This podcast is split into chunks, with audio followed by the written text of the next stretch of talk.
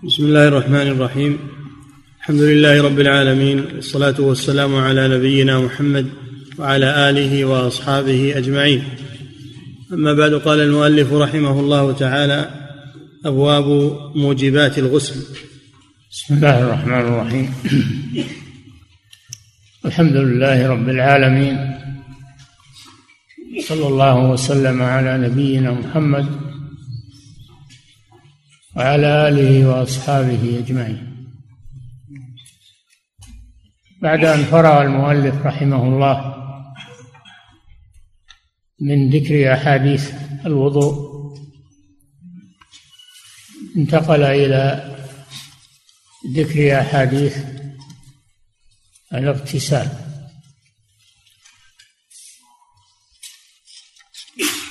والاغتسال يكون بجميع البدن كما هو معلوم. وله موجبات أي الأسباب التي توجب الغسل. وذلك من الأحاديث التي سيسوقها المؤلف رحمه الله. أولها الجنابة.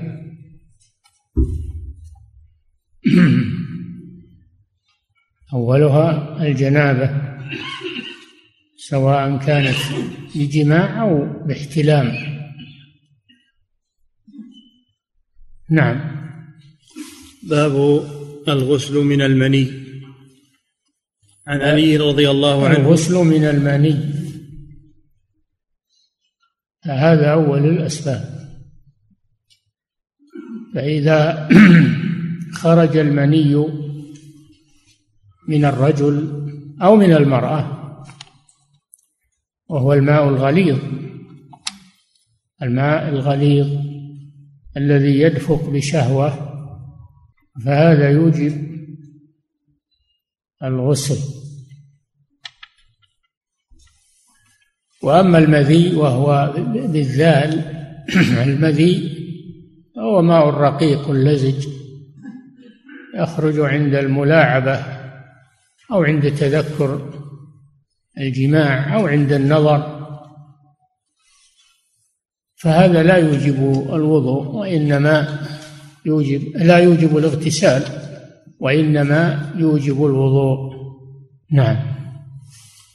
عن علي رضي الله عنه قال كنت رجلا مذاء فسألت النبي صلى الله عليه وسلم فقال في المذي في المذي الوضوء وفي المني الغسل رواه أحمد وابن ماجه والترمذي وصححه ولأحمد فقال إذا حذفت الماء فاغتسل من الجنابة وإن لم تكن حاذفا فلا تغتسل.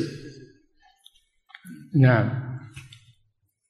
هذا فيه بيان خروج المذي وعرفناهم خروج المني.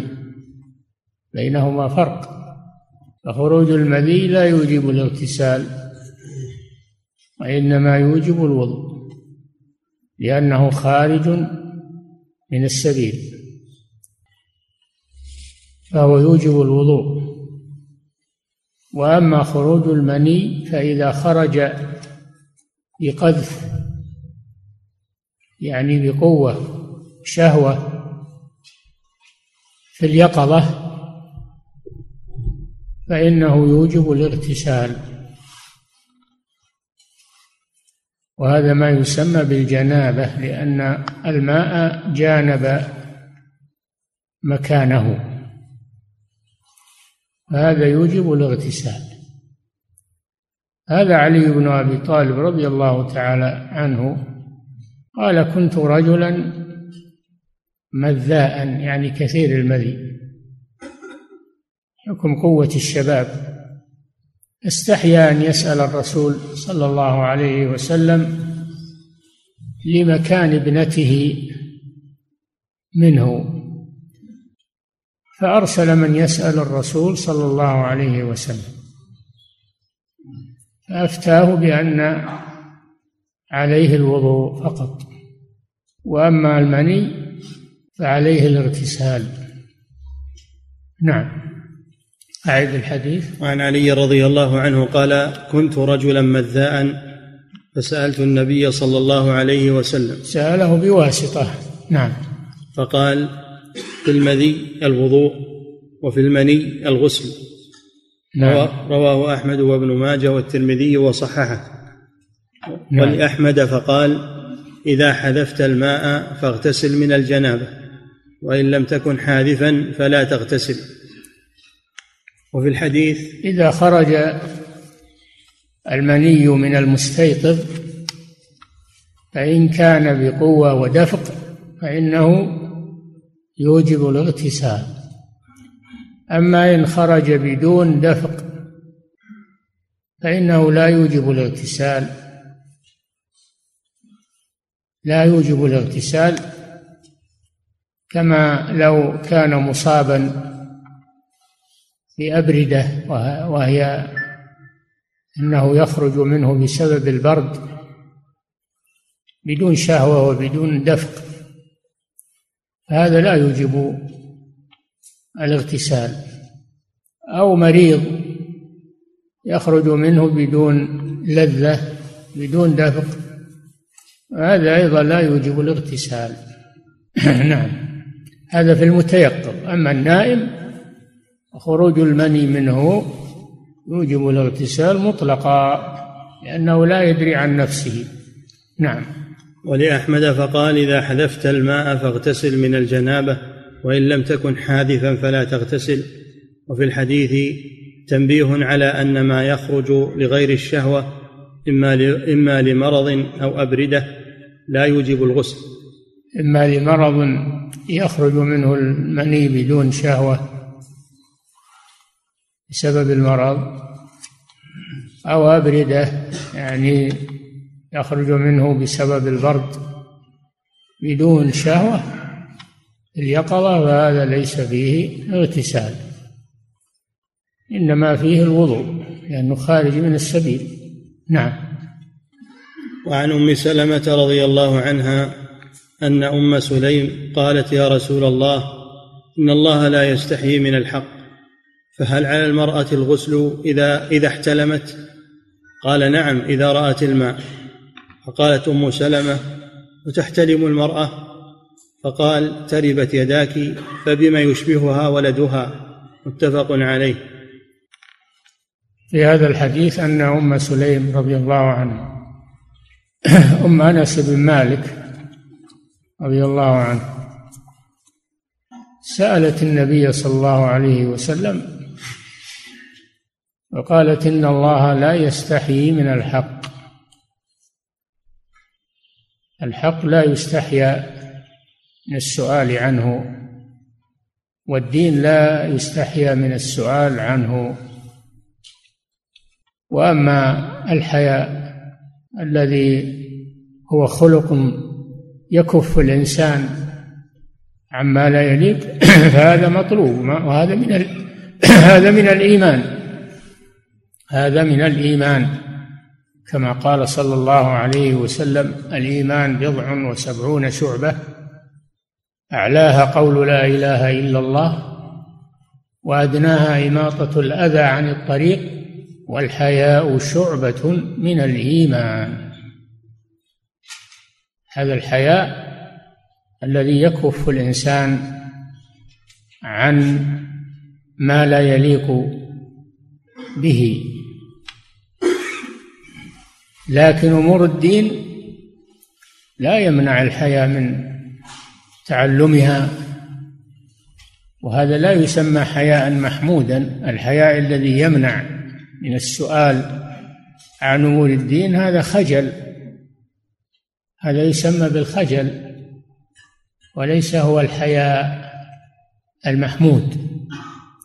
وهذا ما قالته أم سليم رضي الله عنها إن الله لا يستحيي من الحق. المرأة إذا احتلمت هل عليها غسل؟ يعني إذا رأت في المنام إذا رأت في المنام أنها تجامع فهل عليها غسل؟ قال لها النبي صلى الله عليه وسلم إذا رأت الماء. فدل على أن الاحتلام لا يوجب الغسل إلا إذا وجد أثره وهو الماء يعني المني. فإذا وجد أثره وجب الاغتسال وإذا لم يجد له أثرا فليس عليه شيء.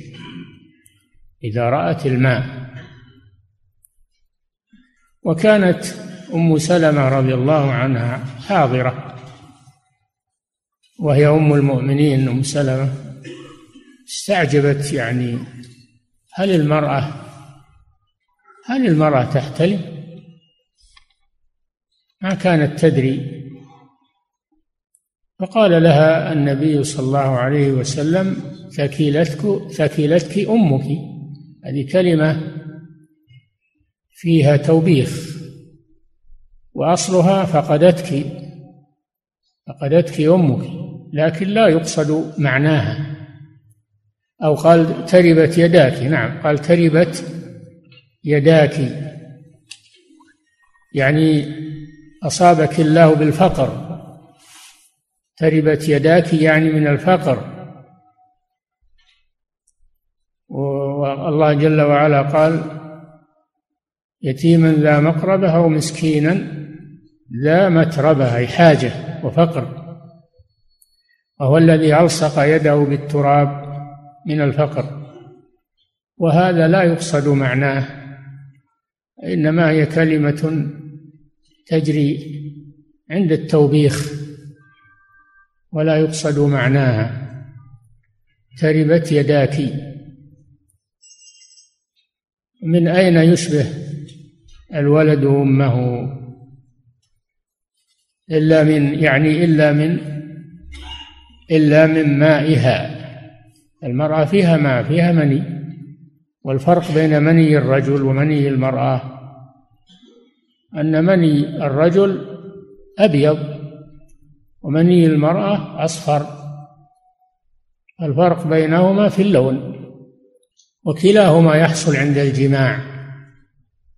المرأة تنزل والرجل ينزل في الجماع ويجتمع المنيان ويتكون منهما. الولد إنا خلقنا الإنسان من نطفة أمشاج أي مختلطة من الماءين ماء الرجل وماء المرأة. فإذا سبق ماء المرأة صار الشبه لها ولذلك تجدون بعض المواليد يشبه أمه أو يشبه أخواله. وتجدون بعضهم يشبه أباه. فمن سبق ماؤه منهما فإنه يكون الشبه لصاحبه. هذا من عجائب قدرة الله. سبحانه وتعالى. نعم. أعيد الحديث. وعن أم سلمة رضي الله عنها أن أم سليم قالت يا رسول الله إن الله لا يستحيي من الحق. فهل على المرأة الغسل إذا إذا احتلمت؟ قال نعم إذا رأت الماء. هذا دليل أولا على أنه لا يستحيا من طلب العلم والسؤال وهذا حياء مذموم. وهو خجل. ثانيا دل الحديث على أن الاحتلام لا يوجب الاغتسال إلا إذا حصل ماء. حصل ماء يعني مني. فإذا لم يحصل ماء فإنه لا يوجب الاغتسال. الرجل والمرأة. نعم. قال نعم إذا رأت الماء فقالت أم سلمة وتحتلم المرأة. فقال تربت يداك فبما يشبهها ولدها متفق عليه. يعني ما سبب أن أن ولدها يكون شبهه شبهها إلا أن لها أن لها ماء. فإذا علا ماؤها على ماء الرجل صار الشبه لها. وإذا علا ماء الرجل صار الشبه له. نعم. باب إيجاب الغسل من التقاء الختانين ونسخ الرخصة فيه. نعم. ومن موجبات الغسل الإيلاج. من موجبات الغسل الإيلاج. إيلاج الذكر في فرج المرأة. ولو لم يحصل إنزال. ولو لم يحصل إنزال. هذا سبب من أسباب الغسل. نعم. أعد. باب إيجاب الغسل من التقاء الختانين. والختانان ختان الرجل وختان المرأة. ختان الرجل هو قطع القلفة التي على الحشفة. ختان المرأة أن تزال لحمة في أعلى فرجها. تشبه عرف الديك. لأنها لو بقيت صار عندها قوة شهوة. فإذا خفضت خفت عندها الشهوة. ولهذا تسمى خاتنة النساء بالخافضة. الخافضة. اخفضي ولا تنهكي. فيؤخذ بعض الجلدة التي في أعلى فرج المرأة ولا تستأصل كلها لأنها لو استوصلت لم يبقى عندها شهوة. ولا تترك كلها لأنه يكون عندها قوة شهوة ويخشى عليها من الفساد. لكن تخفض بما يخفف شهوتها. وختان الذكر واجب. ختان المرأة سنة. ختان الجارية سنة ليس بواجب. وفيه الآن حملة واستنكار وفظيع لختان المرأة. وهذا وردت به الشريعة وردت به السنة. إذا التقى الختانان دل على أن المرأة لها ختان. لها ختان لها ختان كالرجل. نعم. باب إيجاب الغسل من التقاء الختانين ونسخ الرخصة فيه. نعم. عن أبي هريرة رضي الله نسخ الرخصة فيه. كان في الأول لا يجب الغسل إلا بالإنزال. و نسخ ذلك فصار مجرد العلاج يوجب الاغتسال ولو لم يحصل إنزال. نعم. عن أبي هريرة رضي الله عنه عن النبي صلى الله عليه وسلم قال إذا جلس بين شعبها الأربع ثم جهدها فقد وجب عليه الغسل. متفق عليه ولمسلم وأحمد. وإن لم ينزل. نعم إذا جلس الرجل بين شعب زوجته الأربع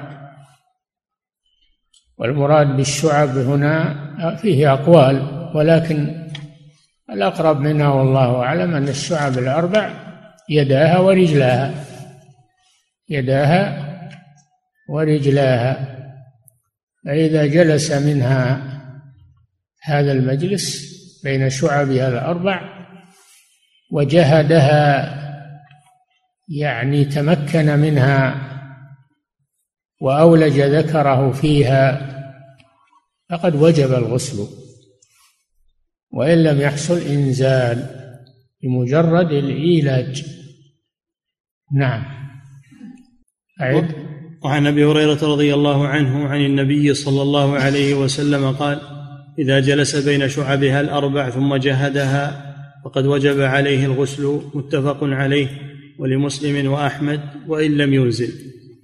إذا جلس بين شعبها الأربع ثم جهدها فقد وجب عليه الغسل. حديث مطلق. أنزل أو لم ينزل. بينما صرحت الرواية الثانية أنه وإن لم ينزل. الأول فيه احتمال والآن زال زال الاحتمال في هذه الرواية وإن لم ينزل. نعم. وعن عائشة رضي الله وعن عائشة رضي الله عنها قالت قال رسول الله صلى الله عليه وسلم إذا قعد بين شعبها الأربع ثم مس الختان الختان فقد وجب الغسل رواه أحمد ومسلم. والترمذي وصححه ولفظه إذا جاوز الختان الختان وجب الغسل. هذا يفسر جهدها يفسر معنى جهدها يعني أولج ذكره فيها. حتى التقى الختانان ختان الرجل وختان المرأة. وفي رواية جاوز ختان الرجل قد وجب الغسل. نعم. والترمذي وصححه ولفظه إذا جاوز الختان الختان وجب الغسل وهو يفيد الوجوب وإن كان هناك حائل. وهذا يفيد الوجوب أن التقاء الختانين تجاوز ختان الرجل لختان المرأة يوجب الغسل وإن لم يحصل إنزال. وسواء كان مباشرة ليس على ذكره حائل أو كان عليه حائل من وراء حائل لإطلاق الحديث. نعم. وعن أبي بن كعب رضي الله عنه قال لأنه قال إذا إذا جاوز الختان الختان. ولم يقيده بالملامسة. في الحديث الأول إذا التقى الختانان يعني مباشرة. إذا مس الختان الختان يعني مباشرة. فيفهم منه أنه إذا كان غير مباشر بأن كان من وراء حائل لا لا يوجب الغسل. لكن أزال هذا الرواية إذا جاوز الختان الختان. دل هذا على أنه وإن كان من غير مباشرة. نعم. وعن أبي بن كعب رضي الله عنه قال إن الفتيا التي كانوا يقولون الماء من الماء رخصة كان رسول الله صلى الله عليه وسلم رخص بها في أول الإسلام. ثم أمر بالاغتسال بعدها. رواه أحمد وأبو داود وفي لفظ إنما كان الماء من الماء رخصة في أول الإسلام ثم نهي عنها. رواه الترمذي وصححه. نعم ورد حديث صحيح. أن النبي صلى الله عليه وسلم قال إنما الماء من الماء. الماء الأول يراد به ماء الاغتسال والماء الثاني يراد به ماء المني. فيه جناس هذا يسمونه في البلاغة يسمونه بالجناس. تشابه اللفظين مع اختلاف المعنى. ففي الأول في أول الإسلام كان لا يغتسل إلا إذا أنزل ولو أولج ذكره. ولو أولج ذكره يجب عليه الاغتسال. لا يجب عليه الاغتسال إلا بالإنزال هذا في أول الأمر. إذا أولج ذكره ومس الختان الختان أو تجاوز لم يجب عليه الاغتسال إلا بالإنزال. هذا في أول الإسلام. ثم نسخ ذلك الأحاديث التي توجب الاغتسال. وإن لم يحصل ماء لم يحصل إنزال. هذا جواب أن هذا ناسخ لما سبق من قولها إنما الماء من الماء. والجواب الثاني أن قوله صلى الله عليه وسلم إذا مس الختان الختان إذا جاوز الختان إذا جلس بين شعبها الأربع إلى آخره هذا في حال اليقظة. أما قوله صلى الله عليه وسلم إنما الماء من الماء هذا ليس بمنسوخ وإنما هذا في الاحتلام. الاحتلام إذا وجد ماء وجب عليه الاغتسال وإن لم يجد ماء فليس. وهذا هو الظاهر أنه ليس بمنسوخ وإنما هو محمول على الفرق بين حال اليقظة وحالة النوم لأنه لا يصار إلى النسخ إذا أمكن الجمع. نعم. وعن عائشة رضي الله عنها أن رجلا سأل رسول الله صلى الله عليه وسلم عن الرجل يجامع أهله ثم يكسل وعائشة جالسة. فقال رسول الله صلى الله عليه وسلم إني لا أفعل ذلك أنا وهذه ثم نغتسل. رواه مسلم. نعم. رجل سأل النبي صلى الله عليه وسلم إذا جامع الرجل زوجته ثم أكسل يعني لم ينزل. أكسل يعني لم ينزل. يعني هل يجب عليه اغتسال؟ هل يجب عليه اغتسال؟ النبي صلى الله عليه وسلم أجابه بجواب واضح. كانت عائشة رضي الله عنها جالسة عندهم فقال كنت أفعل أفعل هذا أنا وهذه ثم نغتسل. يعني وإن لم يحصل وإن لم يحصل إنزال. إذا جهدها وأولج فيها ولقي الختان. الختان فإنه يجب الغسل كما سبق. نعم. وعن رافع بن خديج رضي الله عنه قال ناداني رسول الله صلى الله عليه وسلم وأنا على بطن امرأتي فقمت ولم أنزل فاغتسلت وخرجت فأخبرته. فقال لا عليك الماء من الماء. قال رافع ثم أمرنا رسول الله صلى الله عليه وسلم بعد ذلك بالغسل رواه أحمد. هذا يدل على القول بأن حديث إذا جلس بين شعابها جادها إذا التقى الختانان أنه يجب الاغتسال وإن لم يحصل إنزال. حديث أن أن النبي صلى الله عليه وسلم كان يفعل هذا هو وعائشة. ويغتسلان. هذا في آخر الأمر. هذا في آخر الأمر. وأما في أول الأمر فإنه لا يغتسل ولو حصل إيلاج والتقاء للختانين.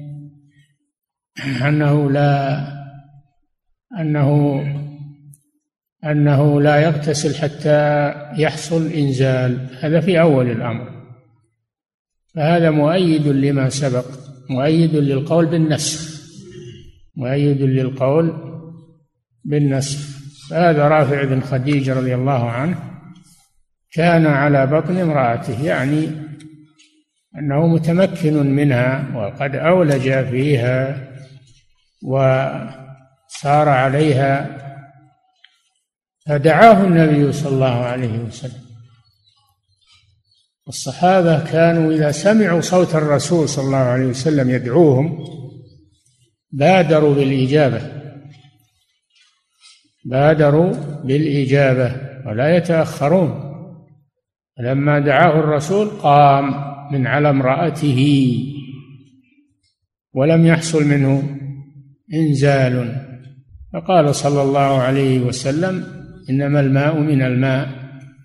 لأن الرجل اغتسل اجتهد واغتسل وأخبر النبي صلى الله عليه وسلم أنه اغتسل وأنه لم يحصل منه إنزال فقال النبي صلى الله عليه وسلم لا عليك يعني لا عليك اغتسال. ما دمت لم تنزل إنما الماء من الماء. هذا في أول الإسلام. ثم نسخ ذلك بالأحاديث. التي سمعتم. نعم. باب من ذكر احتلاما ولم يجد بللا أو بالعكس. نعم. من ذكر احتلاما في النوم انه احتلم ولم يجد ماء لم يجد بللا في ثوبه أو في بدنه لم يجد له أثرا أو بالعكس. أنه وجد بللا واثرا ولم يذكر احتلاما بينهما فرق. الأولى إذا وجد إذا إذا وجد احتلاما ولم ير بللا ليس عليه اغتسال. الثانية بالعكس إذا وجد بللا وجب عليه الاغتسال ولو لم يذكر احتلاما لأنه لا يدري عن نفسه.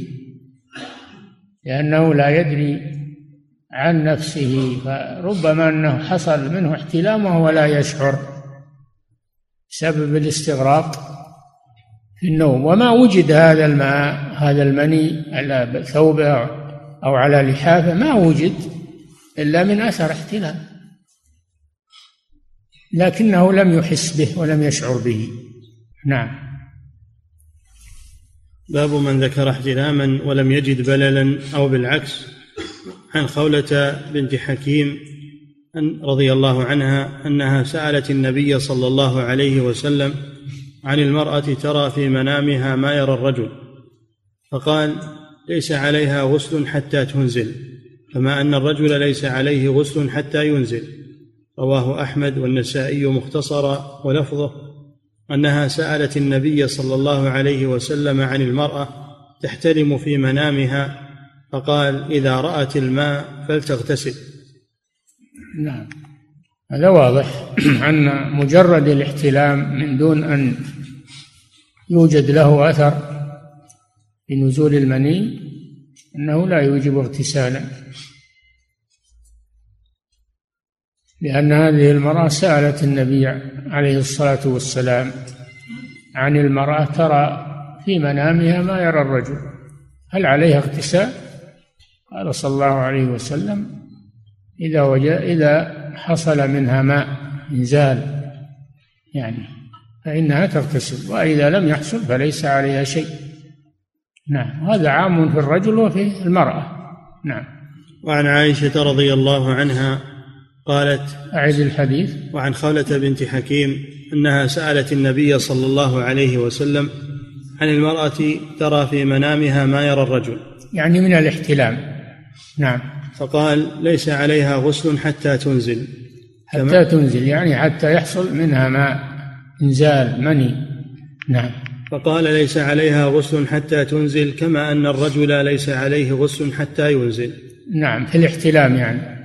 نعم. رواه أحمد والنسائي مختصرا ولفظه أنها سألت النبي صلى الله عليه وسلم عن المرأة تحتلم في منامها فقال إذا رأت الماء فلتغتسل. نعم هذا مثل حتى تنزل مثل الذي قبله. الاحتلام لا يوجب الاغتسال من الرجل والمرأة إلا إذا حصل إنزال ووجد له اثرا بعد استيقاظه لأن وجد بللا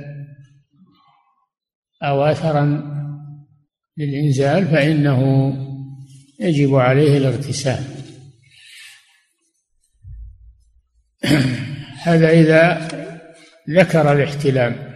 وأما إذا وجد الماء ولم يذكر احتلاما فإنه أيضا يجب عليه الاغتسال لأن النائم لا يشعر. الاحتلام ربما يحصل منه احتلام وهو لم يشعر. ووجود المني دليل على وجود الاحتلام. لا يمكن أن يخرج المني بدون احتلام. نعم. وعن عائشة رضي الله عنها قالت سئل رسول الله صلى الله عليه وسلم عن الرجل يجد البلل ولا يذكر احتلاما. هذا صريح نعم. فقال يغتسل. نعم. وعن الرجل يرى أنه قد احتلم ولا يجد البلل فقال لا غسل عليه. واضح هذا واضح جدا ان مجرد الاحتلام والرؤيه الجماع في النوم لا توجب الاغتسال حتى يجد لها اثرا خروج المني. فإن لم يجد لها اثرا فإنه لا اغتسال عليه. هذا واضح جدا من الأحاديث. نعم. وقالت أم سليم المرأة ترى ذلك عليها الغسل. قال نعم إنما النساء شقائق الرجال. رواه الخمسة إلا النسائي. سألت أم سليم رسول الله صلى الله عليه وسلم عن المرأة هل هي مثل الرجل إذا احتلمت وحصل منها ماء. يجب عليها الاغتسال؟ قال نعم. النساء شقائق؟ الرجال.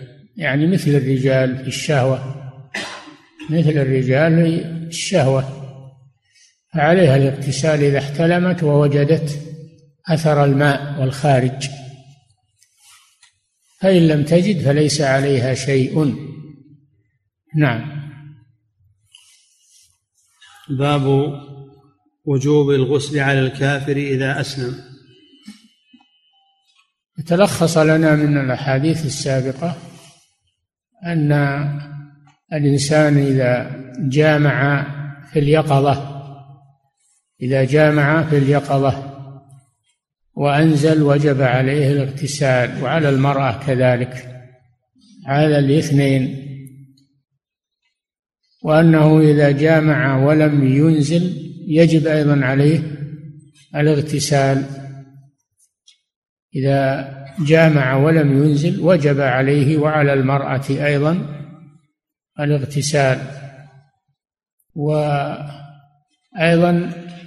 أما في اليقظة فإذا ذكر احتلاما ولم يجد ماء فليس عليه شيء وإذا وجد أثر الاحتلام وجب عليه الاغتسال سواء ذكر احتلاما أو لم يذكر احتلاما. وإذا لم يجد شيئا فليس عليه شيء. نعم. باب وجوب الغسل على الكافر إذا أسلم. وجوب الغسل على الكافر إذا أسلم إذا دخل في الإسلام. فإنه يجب عليه فإنه يشرع له أن يغتسل. هل هو على الوجوب أو على الاستحباب؟ خلاف بين العلماء. بعضهم يوجبه وبعضهم يستحبه ولا يوجبه. الذين أوجبوه لما يأتي من الأحاديث أن النبي صلى الله عليه وسلم أمر أشخاصا أسلموا أن يغتسلوا. والذين لم يوجبوه قالوا لأن الذين يسلمون على عهد النبي صلى الله عليه وسلم كثير.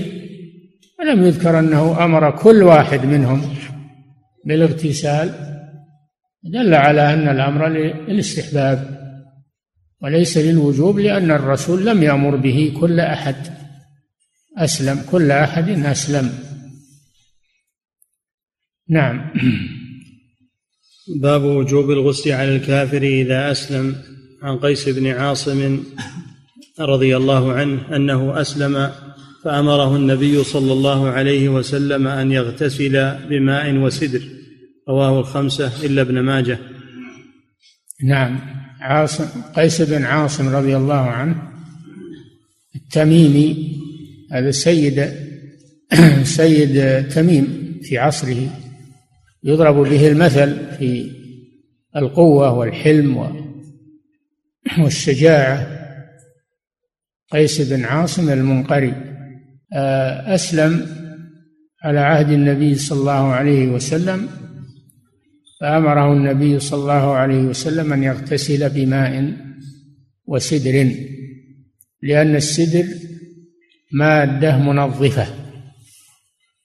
فيستعمل مع الاغتسال المواد المنظفة كالسدر والإشنان والخطم والصابون والمستحضرات الحديثة الآن لتنظف الشامبو بأنواعه هذا مستحب. الاغتسال واجب وأما استعمال المواد المنظفة معه هذا مستحب. نعم. وعن أبي هريرة رضي الله عنه أن ثمامة أسلم فقال النبي صلى الله عليه وسلم اذهبوا به إلى حائط بني فلان فمروه أن يغتسل. رواه أحمد. نعم هذا ثمامة بن أثال سيد أهل اليمامة رضي الله عنه. ذهب إلى العمرة وهو كافر. فأخذته سرية رسول الله صلى الله عليه وسلم من الطريق وذهبوا به إلى المدينة. أخذته أسيرا ذهبوا به إلى المدينة لأن الله أراد به خيرا. فربطه النبي صلى الله عليه وسلم في سارية المسجد. وأخذ كل ما يمر عليه يقول ما وراءك يا ثمامة؟ فيقول خيرا.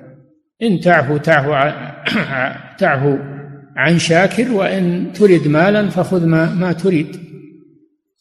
فكل يوم يدخل عليه ويسأله. في النهاية قال أطلقه صلى الله عليه وسلم. قال أطلقوا ثمامة. أطلقوا ثمامة. فأطلقوه. فعند ذلك جعل الله الإسلام في قلبه.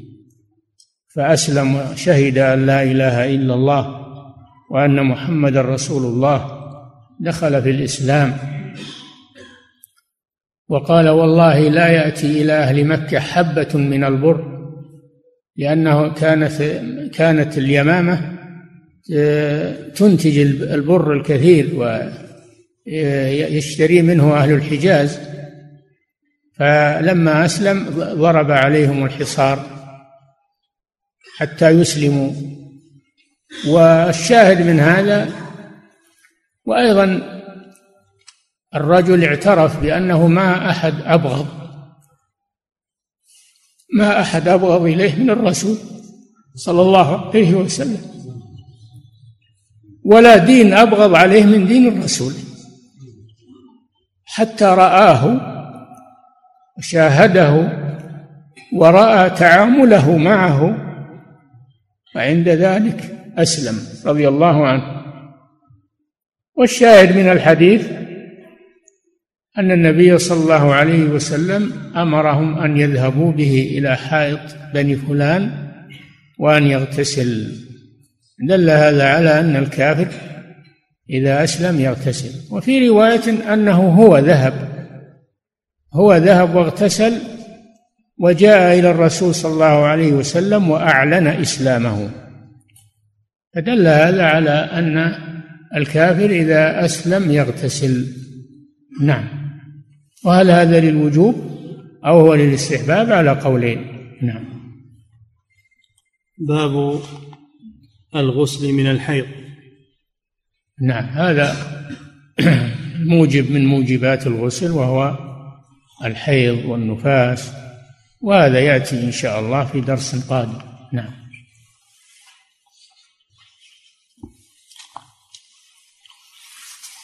يقول فضيلة الشيخ وفقكم الله. يقول الشوكاني رحمه الله في نيل الأوطار تعليقا على قوله صل على قوله أو على قولها إن الله لا يستحيي من الحق. قال والمراد أن الله تعالى لا يأمر بالحياء في الحق. أو لا يمنع من ذكر الحق لأن الحياء تغير وانكسار وهو مستحيل عليه. هذا تأويل هذا تأويل نقله الشوكاني رحمه الله من كلام المؤولة والله يوصف بالحياء يوصف بالحياء لكنه حياء يليق بجلاله سبحانه. إن الله يستحي من عبده يرفع يديه أن يردهما صفرا. الله يستحي من عبده. وهو حياء يليق بجلاله سبحانه وتعالى ليس مثل حياء المخلوق الذي هو انكسار و لا فرق بين صفات الخالق وصفات المخلوق. فنثبت لله الحياء إن الله لا يستحيي أن يضرب مثلا ما بعوضة فما فوقها فلا الله جل وعلا يستحي لكنه حياء يليق بجلاله. ليس مثل حياء المخلوق ولا يجرى عليه تفسير حياء المخلوق بل يقال هذا كسائر صفاته كما يليق بجلاله سبحانه وتعالى. نعم. يقول فضيلة الشيخ وفقكم الله عبارة لا حياء في حديث الرجل الذي دخل في الحلقة فقال النبي صلى الله عليه وسلم استحيا فاستحيا الله منه. هذا استحيا استحيا الله منه. هذا في إثبات الحياة لله عز وجل. نعم. يقول فضيلة الشيخ وفقكم الله عبارة لا حياء في الدين.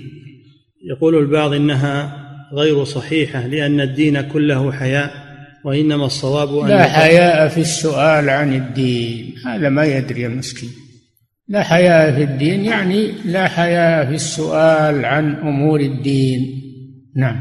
ما هو معناه أنه يجرد الدين من الحياء من يقول هذا؟ نعم. لكن هو فهم فهم بعيد. نعم.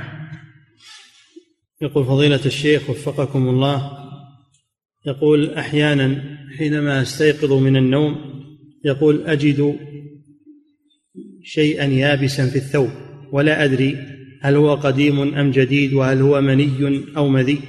فهل يجب علي الاغتسال في هذه الحال؟ في فرق بين المذي والمني. المني يكون له جرم متجمد وأما المني وأيضا الثوب ينقبض معه وأما المذي فهو مثل الماء ما ما يصير له جرم ولا ينقبض معه الثوب وييبس ولا يصير. ما يصير له أثر. خلاف الماء. المني فإنه يتجمد. ويكون له وجود على الثوب. في فرق بين هذا وهذا. والحاصل أنك إذا وجدت على ثوبك أثرا للمني بعد النوم وجب عليك الاغتسال. نعم. كما مر بك في الحديث. نعم. يقول فضيلة الشيخ وفقكم الله هل يجوز أو هل يصح أن يقال إن المني ما خرج عند النوم. أما المني. يقول هل يصح أن يقال إن المني ما خرج عند النوم أو أثناء النوم؟ أما المذي فهو ما يخرج في اليقظة. هل هذا صحيح؟ قال هذا. ما وجدنا هذا في كلام أهل العلم. كل منهما يخرج في اليقظة وفي النوم. نعم لكن الفرق بينهما في في الصفة والحقيقة. نعم. يقول فضيلة الشيخ وفقكم الله المذي نجس ولا يغتسل منه والمني طاهر ويغتسل منه فما الحكمة في ذلك؟ وفقكم الله. الله أعلم لكن فيما يظهر والله أعلم أن الحكمة أن الإنسان بعد خروج المني يصيبه ضعف لأنه قوة. ولذلك يصيب الإنسان فتور بعد الجماع. فيصيبه ضعف فيتنشط بالاغتسال. نعم واغتسال لجميع البدن لأن الشهوة تعم جميع البدن. كل البدن يتلذذ بالجماع بخروج المني. نعم. قل فضيلة الشيخ وفقكم الله هل صحيح أن الاحتلام من الشيطان؟ ما هو بصحيح. احتلام يجي على الطيبين وعلى ما هو بصحيح إنه من الشيطان. نعم. يقول فضيلة الشيخ وفقكم الله ما معنى قول النبي صلى الله عليه وسلم الحلم أو بالاحتلام لك الحلم. الحلم قد يكون من الشيطان. بعض الأحلام من من الشيطان يزعج بها الإنسان في نومه. وأما الاحتلام فلا ما هو من الشيطان. نعم. يقول فضيلة الشيخ وفقكم الله ما معنى قول النبي صلى الله عليه وسلم إذا سبق ماء الرجل ماء المرأة هل المراد سبقها في الإنزال؟ أي نعم أي نعم سبقها في الإنزال. أو في رواية إذا علا إذا علا ماء المرأة ماء الرجل. نعم. يقول فضيلة الشيخ وفقكم الله. يقول هل يفهم من دعاء النبي صلى الله عليه وسلم على أم سلمة أن الدعاء غير مقصود المعنى يجوز كدعاء الوالد على ابنه لأن الأب لا يدعو على ابنه غالبا وهو يرجو الإجابة. لا لا ما هو ما هو كذا. الوالد يقصد الدعاء على ولده من باب الغضب يقصده لكن يكون غضبان. وإنما كلمة تربت يداك لا أم لك ويحك ويلك ما أشبه ذلك. هذه ألفاظ لا يقصد معناها وإنما هي دارجة في اللغة العربية. نعم. يقول فضيلة الشيخ وفقكم الله إذا مس الختان الختان من غير حائل ولم يحصل إيلاج فهل يجب الاغتسال؟ لا مجرد إنه ما ي... لم يلتقيان وإنما وضعه على حافة فرجها لا يجب الاغتسال. نعم لأن هذا ما هو علاج ولم يمس الختان الختان. نعم. يقول فضيلة الشيخ وفقكم الله يقول إذا شك أثناء الصلاة هل توضأ أم لا؟ واستمر في الصلاة ثم بعد الانتهاء منها تيقن أنه على طهارة. سؤاله هل يؤثر ذلك على الصلاة لأنه شك في الطهارة أثناءها؟ لا هو باق على طهارته دخل في الصلاة وهو على طهارته فصلاته صحيحة والشكوك ذي وساوس والوساوس لا تبطل الصلاة. لو أن الوساوس تبطل الصلاة ما صحت صلاة أكثر الناس. ولكن هذا من الوسواس وليس هو. نعم وسبق لكم القاعدة العظيمة. أن اليقين لا يزول بالشك. نعم. يقول فضيلة الشيخ وفقكم الله. يقول هل كثرة الاحتلام تدل على حب الحرام أو كثرة النظر إلى الحرام؟ أم أن هذا ليس دليلا بل هو دليل على شهوة الشباب؟ الدليل على القوة. ما هو دليل على على إيش؟ شهوة الشباب. اي هو على شهوة الشباب والقوة. الشيبان ما يحتلمون القليل من بل ما يجامعون نعم. يقول فضيلة الشيخ وفقكم الله ما المراد بالودي؟ ما المراد بالودي؟ الودي هذا من البول هذا نوع من البول يأتي في الآخر في آخر البول. يعني عندك البول الودي المذي المني. البول معروف والودي أيضا نوع منه يأتي بعده بعد ما يفرغ من البول. هذا من البول. نعم. يقول فضيلة الشيخ وفقكم الله يقول يذكر الأطباء أن بداية خلق الإنسان في بطن أمه وأن يأتي ماء الرجل على البويضة فتلقح هذه البويضة. فهذه هي بداية خلق الإنسان. ويقولون بأنه لا تأثير في إنزال المرأة في خلق الجنين بل بمجرد مجيء ماء الرجل على البويضة يحصل هذا. هل هذا القول مخالف للأدلة؟ ما في شك هذا قول مخالف للأدلة وهم لا يعلمون. هم لا يعلمون إنما تحرون وعندهم نظريات تصيب وتخطئ. نعم.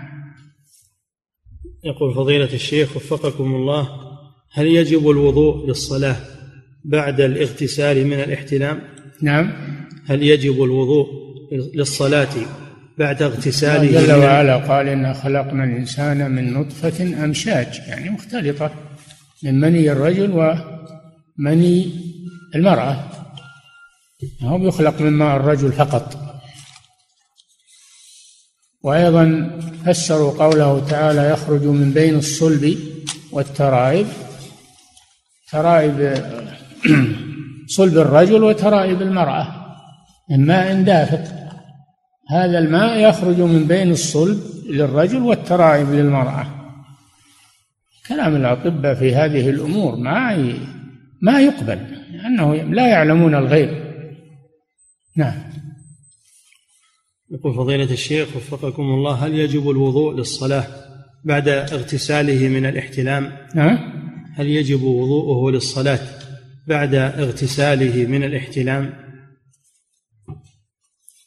كما ذكرتم إذا احتلم وخرج منه ماء فعليه طهارتان طهارة الحدث الأصغر وطهارة الحدث الأكبر يتوضأ أولا يستنجي أولا وينظف المخرج وما أصابه المني أو المني ثم يتوضأ وضوءه للصلاة ثم يغتسل.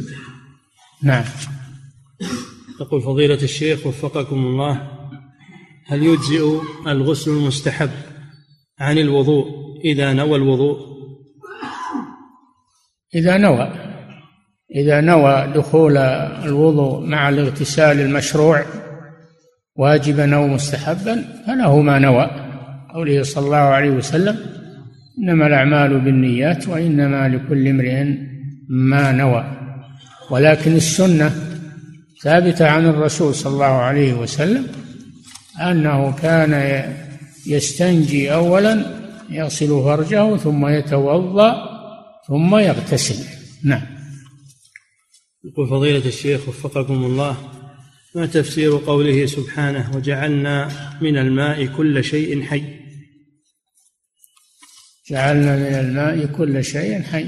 مراد به والله أعلم المني. المني الحيوان. يخلق منه الإنسان يخلق منه الحيوانات يخلق منه الطيور يخلق منه كلها مخلوقة من ماء. من ماء الذكر مع ماء الأنثى. من كل من كل شكل ومن كل جنس. نعم. كل شيء فيه حياة حياة روحية. ولا الحياة على قسمين حياة نمو مثل حياة الشجر. هذه حياة نمو وحياة حركة وحياة الحيوانات كلها. نعم. يقول فضيلة الشيخ وفقكم الله يقول السائل اغتسلت بعد جماع ثم توضأت. يقول اغتسلت بعد جماع ثم توضأت وبقيت على وضوئي من الصباح إلى المغرب. وحينما رجعت إلى البيت وجدت على أثر ملابسي مني فماذا علي بالنسبة إلى هذه الصلوات؟ فأنا لا أدري متى خرج هذا الأثر. ما دمت لا تدري متى خرج فليس عليك شيء. إلا إذا تيقنت أنه خرج في وقت معين حينئذ تستنجي وتتوضأ تعيد الصلاة التي حصل فيها. ما دمت لا تدري متى خرج ربما يكون خرج بعد صلواتك. نعم. يقول فضيلة الشيخ وفقكم الله رجل أسلم وهو على جنابة فهل يجب عليه الاغتسال؟ بلا شك هذا ما حد يقول إنه ما يغتسل يجب عليه الاغتسال للجنابة ويدخل فيها الاغتسال للإسلام. نعم. يقول فضيلة الشيخ وفقكم الله هل وجود السدر والأثل في بلدة يدل؟ هل وجود؟ هل وجود السدر والأثل في بلدة يدل على غضب من الله كما في الآية في سورة سبأ؟ السدر طيب ما هو يوجد أما الطرفة ما هو بالأثل؟ طرفة مراد الأثل وأثل وشيء من سدر قليل. شوف السدر حيث أنه طيب قال قليل. وأما الأثل وهو الطرفة فهذا لا شك أنه يأتي مع العقوبة ومع نزع الثمرات والبركات. نعم. يقول فضيلة الشيخ وفقكم الله في إحدى الصحف جاء كلام منسوب لبعض أهل العلم بأنه يجوز تهنئة الكفار بأعيادهم. هذا غلط. أنا قرأته هذا غلط. هذا وهذا ما هو بعالم اللي يتكلم بالكلام هذا ما هو من أهل العلم. هذا من المثقفين اللي ما عندهم فقه. أو أنه أو أنه من المتعلمين لكن لم يدرك ما يجب نحو الكفار من الهجر ومن ومن البراءة من دينهم وعدم التشبه بهم. ما دقق في المسألة ولا حقق. نعم. يقول فضيلة الشيخ وفقكم الله هل النوم على الشق الأيسر مخالف للسنة؟ حيث إنني أتوضأ قبل النوم وأقرأ الأذكار وأنام على جنب الأيمن ثم أنقلب إلى الأيسر فهل هذا مخالف للسنة؟ يعني ما هو ما هو بلازم إنك كل الليل تكون على جنبك عند بداية النوم. إذا نمت ما تدري وين تروح ما تدري أنت وين تروح. على جنبك على ظهرك على نايم لأنك مستغرب. المراد عند بداية النوم تكون على جنبك الأيمن. نعم. يقول فضيلة الشيخ وفقكم الله يقول هل يصح قراءة القرآن برواية غير رواية حفص من الروايات المتواترة بالنسبة لإمام المسجد؟ لا. إمام المسجد يقرأ بالقراءة المتبعة في البلد ولا يقرأ بغيرها لأنه يشوش على الناس. ومثل هذا يعزل إذا لم ينتهي فإنه يعزل من المسجد. لا يصلح يشوش على الناس. أما إذا صلى وحده كيف هو؟ يقرأ بالقراءة العشر علينا منه. لكن إنه يشوش على الناس هذا ما يصلح. نعم. ربما يردون عليه يقولون هذا غلط. في الصلاة ربما يردون عليه في الصلاة ويحصل. هذا ما يجوز. هذا تبجح ولا يصلح هذا. وقد صدرت فتوى من اللجنة الدائمة. توقيع شيخنا الشيخ ابن باز وأعضاء اللجنة بأنه إمام الإمام يكون على قراءة أهل البلد ولا يخالفهم. نعم. يقول فضيلة الشيخ وفقكم الله. هل يجوز أن أحلف بالقرآن أو أن أقول أحلف بكلام الله؟ يعني إذا صلى وحده أو صلى بناس مثله لا بأس أنه يقرأ بما يريد من القراءات الصحيحة. أما لأم عموم الناس في البلد فلا يعني يشوش عليهم. ربما يحملهم على سوء الظن به وأنه يغلط وأنه يلحن وأنه نعم. يقول فضيلة الشيخ وفقكم الله هل يجوز أن أحلف بالقرآن أو أن أقول أحلف بكلام الله؟ كله سواء تحلف بكلام الله عموما لأن كلام الله كثير. قل لو كان البحر مدادا لكلمات ربي لنفد البحر قبل أن تنفد كلمات ربي.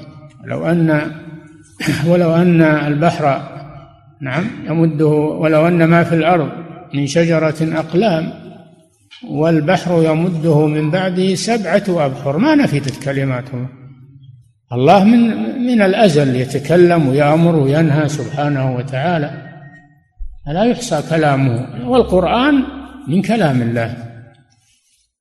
نوع من كلام الله عز وجل. فإن حلف بكلام الله عموما أو حلف بالقرآن كلاهما سواء. نعم. يقول فضيلة الشيخ وفقكم الله إذا صلى المريض جالسا فأين يضع يديه؟ على صدره أم على ركبتيه؟ السنة في ذلك. السنة أن يضعهما على فخذه.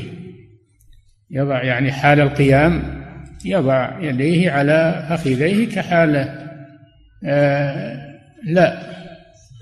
صلى جالسا للمرض.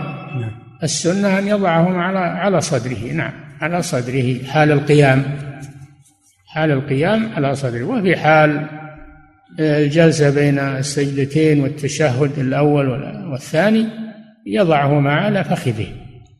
مثل حالة الصحيح. نعم هذا هو السنة. نعم. يقول فضيلة الشيخ وفقكم الله يقول إذا دخلت المسجد في وقت نهي فجلست ولم أصلي ناسيا. فهل علي أن أقوم وأصلي أم لا؟ لأن الوقت وقت نهي. فات الوقت. إذا جلست فات الوقت. فلا يجلس حتى يصلي ركعتين. لكن ما دمت جلست فاتت المناسبة. والصلاة لدخول للجلوس في المسجد سنة ما هي بواجبة. ليست واجبة والحمد لله. لا يتشدد فيها. نعم. يقول فضيلة الشيخ وفقكم حتى بغير وقت النهي ليست واجبة نعم. يقول فضيلة الشيخ وفقكم الله من كان له دين على معسر على معسر غير مماطل فهل تجب فيه الزكاة؟ تجب فيه إذا قبضه. تجب فيه إذا قبضه. ما دام في ذمة المعسر لا تجب فيه لأنه ما يدري هل يحصل عليها وما يحصل. فإذا قبضه يزكيه. نعم. عن سنة واحدة. نعم. فضيلة الشيخ وفقكم الله هذا يقول إن سؤاله مهم جدا وإنه جاء لأجله. يقول قلت لولدي المراهق مهددا ومحذرا إن أمك طالق بالثلاث أعطيتك نقودا مرة ثانية. وقلتها وأنا في حالة غضب شديد عليه بكثرة ما يضيع من النقود. فبماذا تفتونني وفقكم الله؟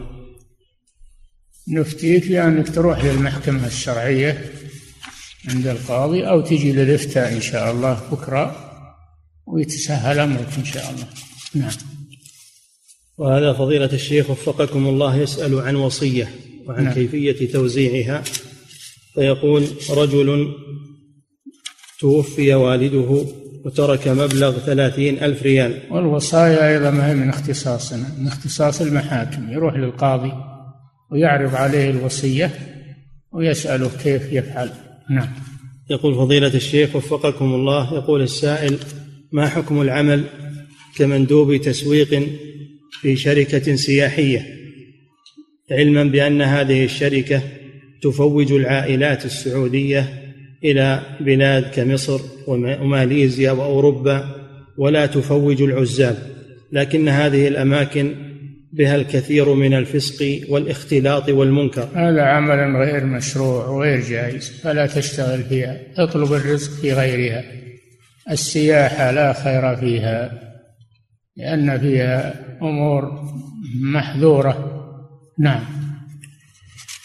يقول فضيلة الشيخ وفقكم الله يقول ما حكم قطع النوافل من صيام أو صلاة سواء كان ذلك بعذر أو بغير عذر؟ النوافل لا بأس بقطعها. لا بأس بقطعها لأنها لا تجب عليه إلا الحج والعمرة. الحج والعمرة لا إذا دخل فيها ولو هي نافلة يجب عليه إتمامها وأتم الحج والعمرة لله. فمن فرض فيهن الحج فرض يعني أحرم. حتى ولو كان نافلة إذا دخل فيه صار فرضا عليه إكماله. أما بقية النوافل فلا بأس أن يقطعها. نعم. يقول فضيلة الشيخ وفقكم الله وما تفسير قوله سبحانه؟ يقول وما التفسير الصحيح لقوله سبحانه؟ ولا تبطلوا أعمالكم. تبطلوها بالرياء لا تبطلوها بالمن. لا تبطلوها بالمبطلات اللي نعم. لا تبطلوا صدقاتكم بالمن والأذى. لا ت... العبادة كثيرة. منهي الإنسان أنه يبطل عمله. وأما إذا عرض له حاجة وهو في النافلة لا مانع أنه يقطع. حتى الصيام الرسول صلى الله عليه وسلم قطع الصيام النافلة. نعم. يقول فضيلة الشيخ وفقكم الله كيف تحسب زكاة أرض أعدها صاحبها للبيع قبل عشر سنوات؟ وقد باعها الآن. كيف؟ كيف تحسب زكاة أرض أعدها صاحبها للبيع قبل عشر سنوات؟ وقد باعها الآن وقبض المال وهو لم يزكي منذ شرائها. نعم عليه أنه يثمنها كل سنة بما تساوي ويخرج زكاتها عن كل سنة.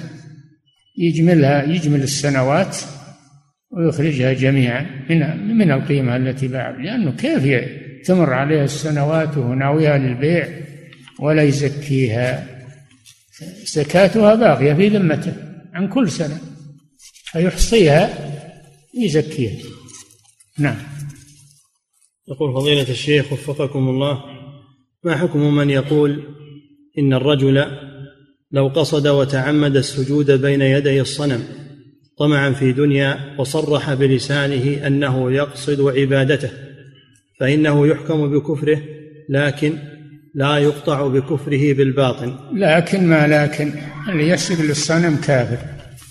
ألا علينا من الخرابيط هذه؟ اللي يسجد للصنم اللي يذبح لغير الله لينظر لغير الله مشرك. إحنا نبني على الظاهر. القلوب عند علام الغيوب لكن نحن نبني على الظاهر.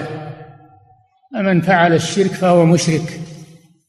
ولا نقول إن كان قصدهم ما أدري وش هذه كلها سواليف باطلة. نعم. يقول فضيلة هذا من مذهب المرجئة دب إلينا. الواجب أن نحذر منه. نعم. يقول فضيلة ولا ما يبقى هناك نواقض للإسلام؟ كلها يصير فيها شك. كلها يصير تموع ولا يصير لها قيمة. هالطريقة هذه. نعم. يقول فضيلة الشيخ وفقكم الله.